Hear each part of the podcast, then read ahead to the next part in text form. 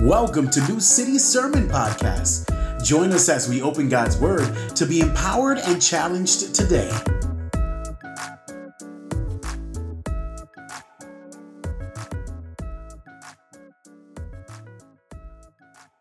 All right, I'm in 1 Corinthians chapter 11, verses 23 through 26. We are going to be looking at the promises in the Lord's Supper.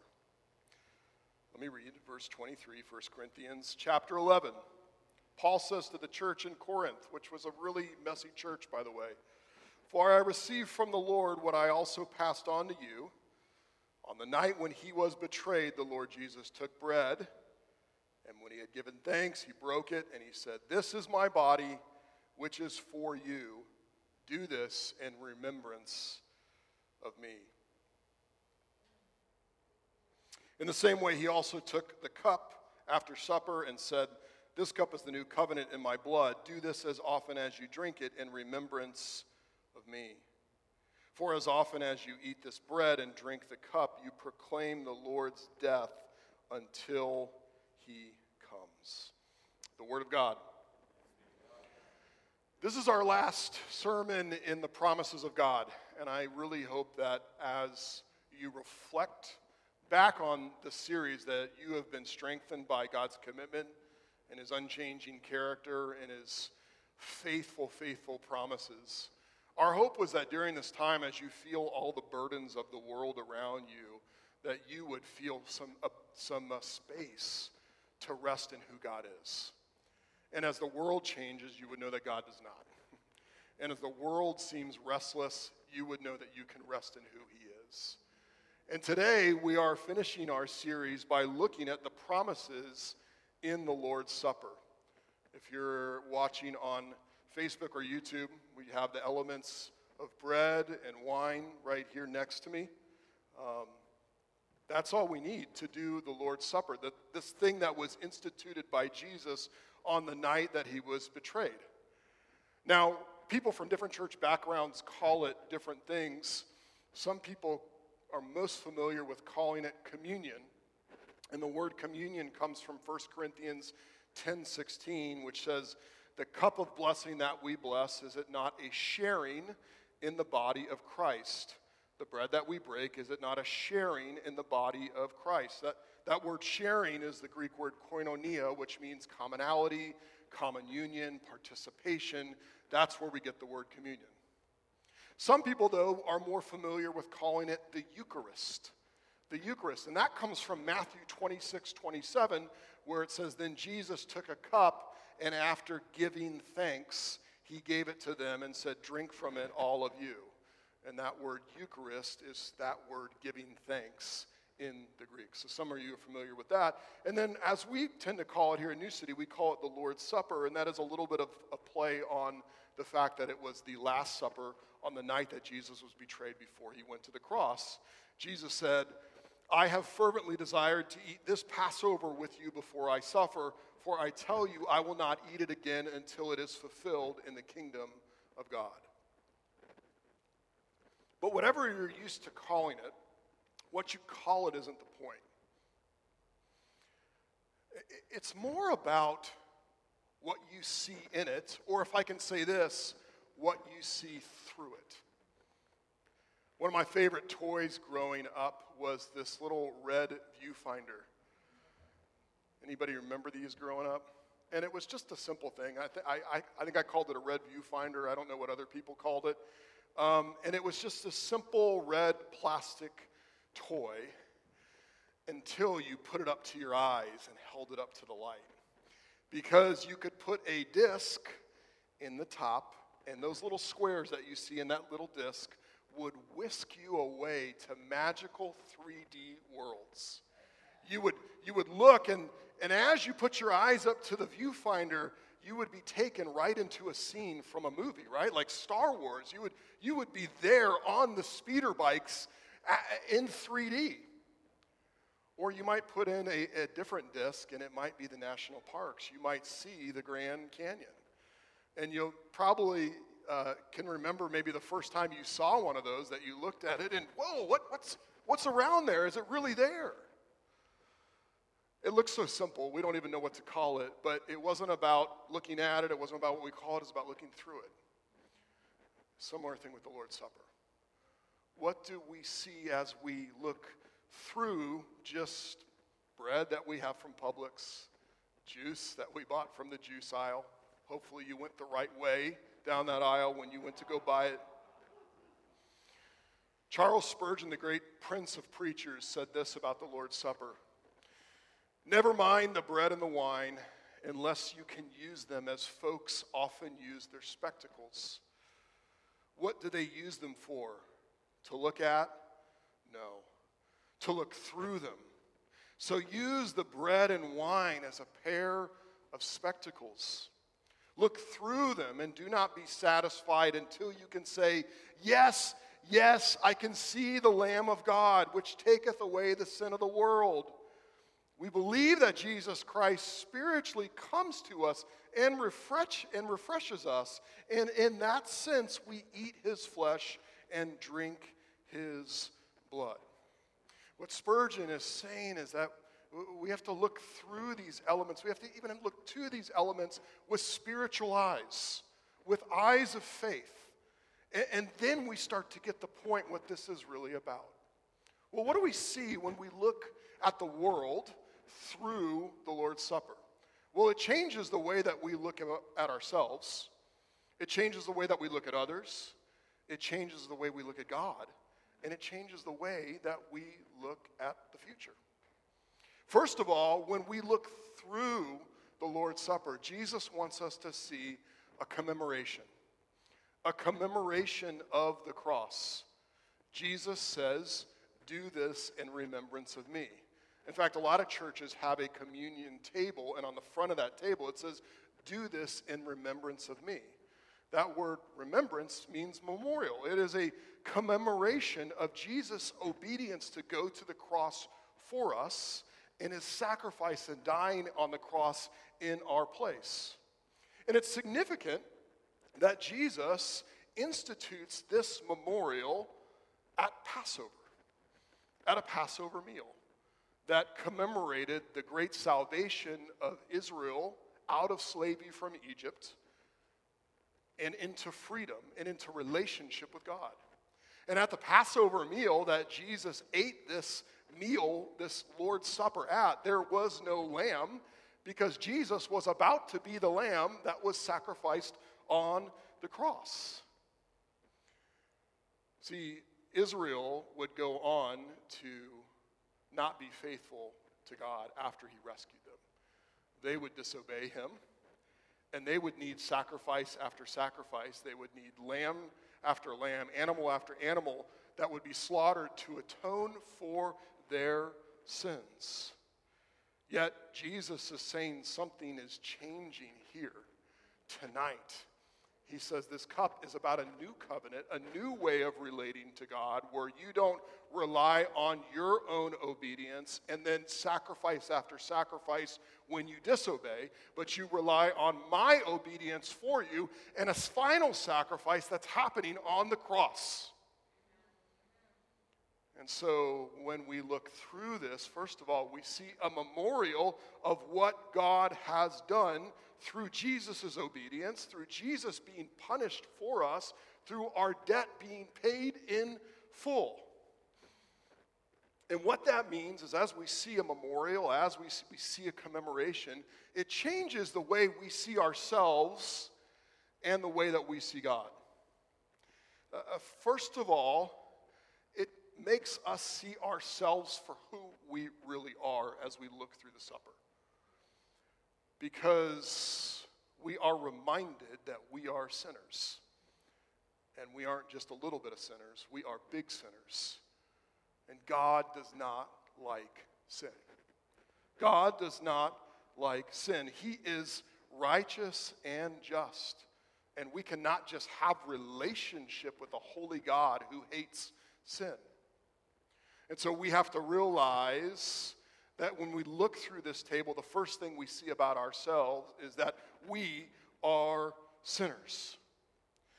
But then, as we look through it and look to God, we are reminded that God is a forgiver of sinners. Through Jesus' body that was broken, through his blood that was shed, we are completely and fully forgiven because God is a forgiver. He's not just some random God out there, He is the God who sent Jesus Christ to die on the cross for sinners like you and me. And Jesus wants you to remember that. Do this in remembrance of me. And what that means is, as we look through the lens of this table, that this table is a table of assurance. It's a table of assurance for sinners. Some preacher somewhere just got in trouble for telling everybody, you're enough as you are. And I don't really know what he meant by that, but I, I don't agree with it on the first level, and here's why. I'm not enough as I am, but Jesus is. But Jesus is. And this table is for broken people like you and me who are not enough, who are weak, sinful, prideful, arrogant, go back to their sins over and over and over again. This table is for us. During this series, I've told you a little bit about my own story, about my own rebellion against Jesus and then returning to Him. And when I returned to Him, I, beca- I came back deeply aware of my sin. And like I was aware of my sin in thought, word, and deed. And it seemed like every day I became more and more aware of my sin. And so I would go to church on Sunday, and they would serve the Lord's Supper, and I would never go to take the Lord's Supper. I would stay in my seat. I would stay in my seat. Because as I thought back over the week, I thought, well, I failed God in the way I thought about this. I failed God in my heart attitude. This action that I promised I wouldn't do again, I did it again, and so I can't go. And by the way, I got a little frustrated because I saw other people going up to the table, and I'm like, they're just as bad as I am. Why do they get to go take the supper and I do not? I did not realize that this table is not for perfect people or worthy people. This table is for anybody who says, I am a sinner and I hate that I am a sinner, but I cannot change. I don't have any hope. All I can do is run to the one who has died for me and ask him to change me. So if you know you are a sinner and you know that you need forgiveness and you're willing to say, I want a new life, this table is for you. Not just your present sin, but how do you think about your life? How do you think about your worst mistakes as you look back at your life and you go, man, 15 years ago, I wish I had not done that, and I cannot shake it. And you let that thing identify who you are in your own mind and heart, and you're filled with shame and guilt. See yourself through this table as one who is completely and totally forgiven, as, as someone who Jesus had his body broken for, his blood was shed for, so that you would not have to live with shame because your guilt has been paid for by Jesus Christ on the cross. To live that way, constantly full of shame and guilt about the past, is not Christian. And Jesus would remind you this morning see yourself again through the lens of what I've done for you that's represented here on this table. Don't spend your life remembering your worst moments. Remember what I've done for you right here. See yourself through the commemoration of the cross that happened here at this table. But then, secondly, see a participation along with the commemoration. 1 Corinthians 10:16 says, "The cup of blessing that we bless, is it not a sharing in the blood of Christ? The bread that we break, is it not a sharing in the body of Christ?" Whenever the body of Christ is used in the Bible, it all kind of gets mixed together what it means. I mean, first of all, it's the body of Jesus that was literally broken on the cross for you. Uh, but then also by that, it is this bread that represents as a sign and seal of Jesus' broken body. But then also within that, it's you all, as the church, the body of Christ. And the meaning kind of all gets mixed together whenever we talk about the body of Christ. That's why we say you are baptized into the body. You're baptized in the body of Christ. You become one of us who are part of Jesus and united with Him. So, what that means is this this isn't just an individual experience between you and God through Jesus, this is a family meal. This is a family meal where we are participating together as members of the body of Christ, eating the body of Christ, remembering that it represents the broken body of Christ for you and for me. In fact, the early church, a lot of times they actually made it into a full blown meal. They called it love feasts. And they would like eat a ton of food, and somewhere in there they would do the Lord's Supper. But we get a sense that that started even in Acts chapter 2, where it says they devoted themselves to the apostles' teaching, to the fellowship, to the breaking of bread, and to the prayer. We think that pretty quickly these things were meals, and somehow the, the actual ceremony of the Lord's Supper was involved in that somehow. But what that means for you and I is that we can't just see God through the lens of this table, nor can we just see ourselves through the lens of this table, but that we have to see each other through the lens of this table. Other broken sinners are welcome to be forgiven, just like you, as a broken, well, broken sinner, are welcomed to be forgiven.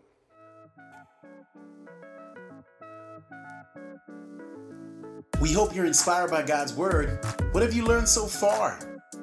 As you listen, pray about applying it to your life. Let's continue in God's Word.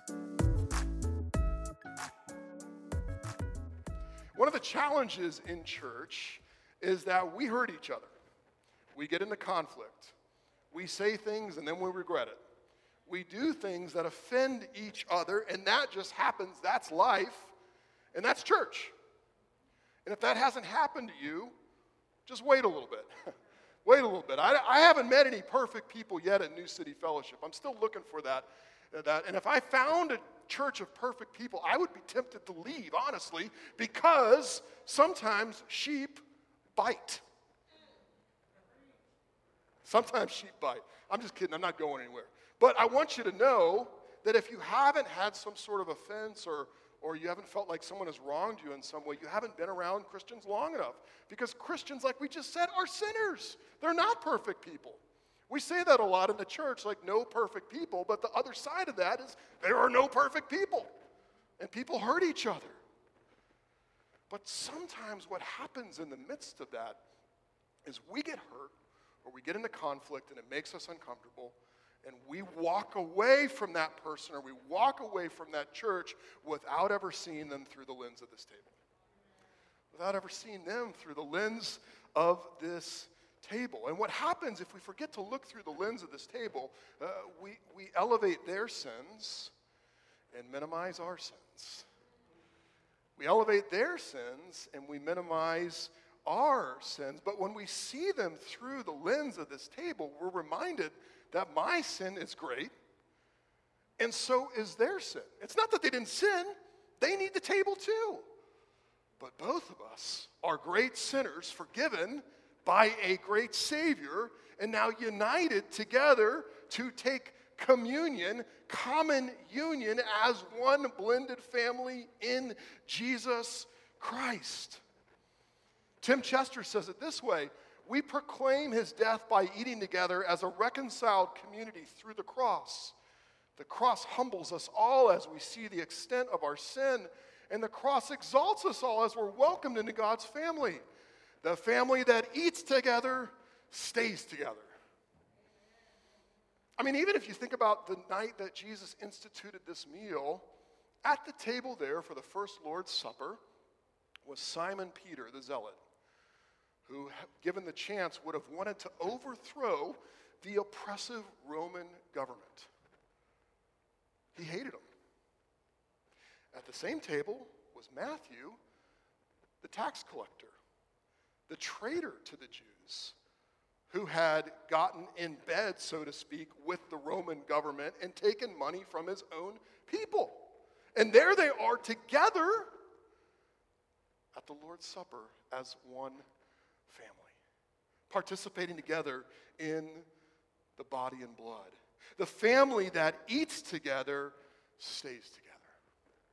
Don't just see yourself through the table, see others through the table as well. But this table is also a table for formation. It's meant to form us internally, it's, it's meant to shape our affections, it's meant to shape our spiritual life. It's just bread and, and wine.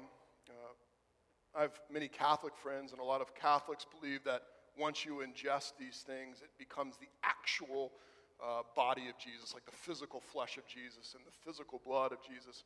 And I don't, I don't think that's what the Bible teaches us, but I do believe that Jesus is, in some mysterious way, extra present in this meal.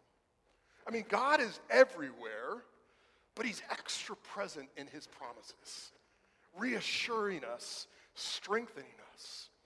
A lot of people think that the Lord's Supper uh, relates more to the peace offering in the Old Testament than it does the Passover.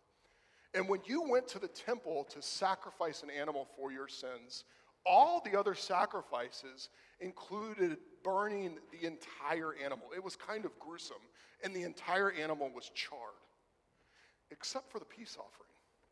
In the peace offering, the animal uh, was cooked, and there was some left over. And as the animal was there and died for your sins so that you could be atoned for, food was left over, and it was symbolic that then you were having a meal with God. He had cleansed you from your sins, but there was something left over so that you could commune with Him and feast with Him in the peace offering. The worshiper drew near, the sinfulness was removed, but then you ate with God. And every time we do this, as Jesus said, do this in remembrance of me, for as often as you eat this bread and drink this cup, you proclaim the Lord's atoning death for us. Uh, this is meant to form us spiritually. It's see, every time we do this, Jesus is doing something to us. Every time we do this, Jesus is doing something to us. He's strengthening our sense of union with Him. He's simultaneously reminding us the utter sinfulness of our sin and yet the finality of His forgiveness. He's showing us that His love has no limits, but He has no reason to love us other than He just chooses to. Every time we take this meal, He is reminding us of His character. He's assuring us of His promises. He's reminding us that we are united to Him. He's changing us so that every time we come, we say, I don't, I don't deserve to be here again. And yet He's welcomed me to this table. I, I've sinned again. I've fallen short again, and I hate my sin even more. But I know that I'm loved. Every time we come to this table, it's meant to form us by reminding us of our union with Jesus. Tim Chester goes on to say that it, it shapes us so that we become this weird people. Because the world is so busy, but when we come to the table, we find rest. In a, in a world that's so individualistic, we, we come and we remember that we're together as we take it. We're a community. In a world that's seeking self fulfillment, we come to the table and we remember again the self sacrificial denial of Jesus that went to the cross willingly for people who didn't deserve it. Every time we come to the table, we're reminded of his humility, his generosity. And that begins to seep into our lives and our hearts and forms us. This table is about formation because the presence of Jesus, the promises of Jesus are here as we partake of this together. But then, lastly, it's a table of anticipation. It's a table of anticipation. Every time we take this meal, we proclaim the Lord's death until he comes. We're waiting for something. We're, we're looking forward to the future when Jesus returns. And it, it's interesting that we have this meal because the first sin, when Adam and Eve rebelled in the garden, it involved food, didn't it? The apple was taken and eaten by Adam and Eve, and their rebellion against God was over food. But when Jesus comes back, we will dine with him in a feast that we call the wedding feast of the Lamb. And, and, and, the imagery in the Bible is just enough to go, oh, I can't wait for that to happen. Isaiah, the prophet, in verse 20, in chapter 25, he gives us this picture where it says, On this mountain, the Lord of armies will prepare for all the peoples a feast of choice meat, a feast with aged wine, prime cuts of choice meat, fine vintage wine. When he has swallowed up death once and for all, the Lord God will wipe away the tears from every face and remove his people's disgrace from the whole earth, for the Lord has spoken. Amen.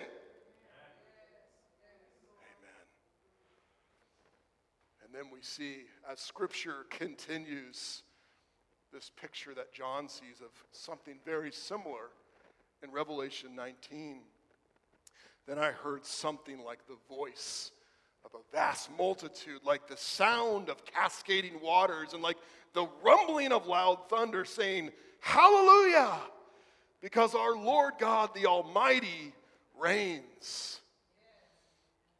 Let us be glad rejoice and give him glory because the marriage of the Lamb has come and his bride, that's us, the church, has prepared herself. She was given fine linen to wear, bright and pure, for the fine linen represents the righteous acts of the saints. Then he said to me, Write, blessed are those who invited to the marriage feast, the marriage feast of the Lamb. He also said to me, These words of God are true. Man, I'm ready. I am ready for that. I am ready for some fine cuts of meat, for some aged wine with us as perfected, made holy saints in the presence of Jesus. As I look here, I'm reminded of that. As I look through it, I'm reminded this is an appetizer. It's an appetizer of what's to come in the presence of Jesus. It's meant to remind us that Jesus will return and he will make all things new and he will wipe every tear from our eyes and he will abolish death forever. And then to celebrate that victory, you and I will sit down and have the best meal that we have ever had together in the presence of Jesus.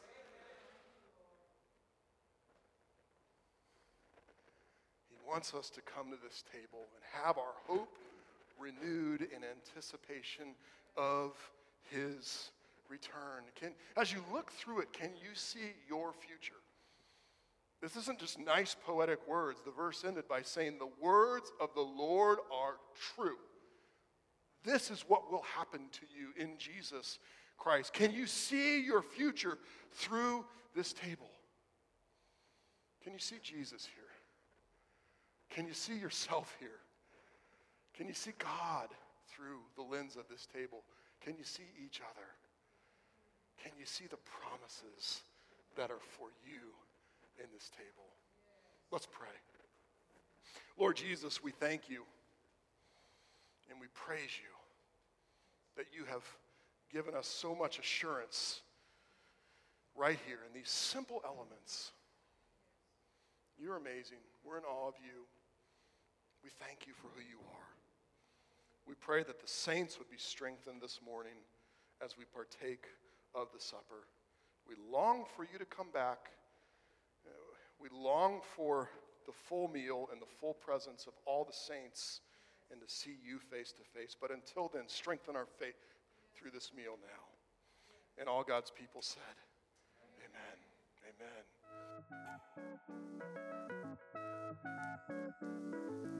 Thank you for listening to New City Sermon Podcast. For more information, check us out at www.newcityhh.com. We'll see you next week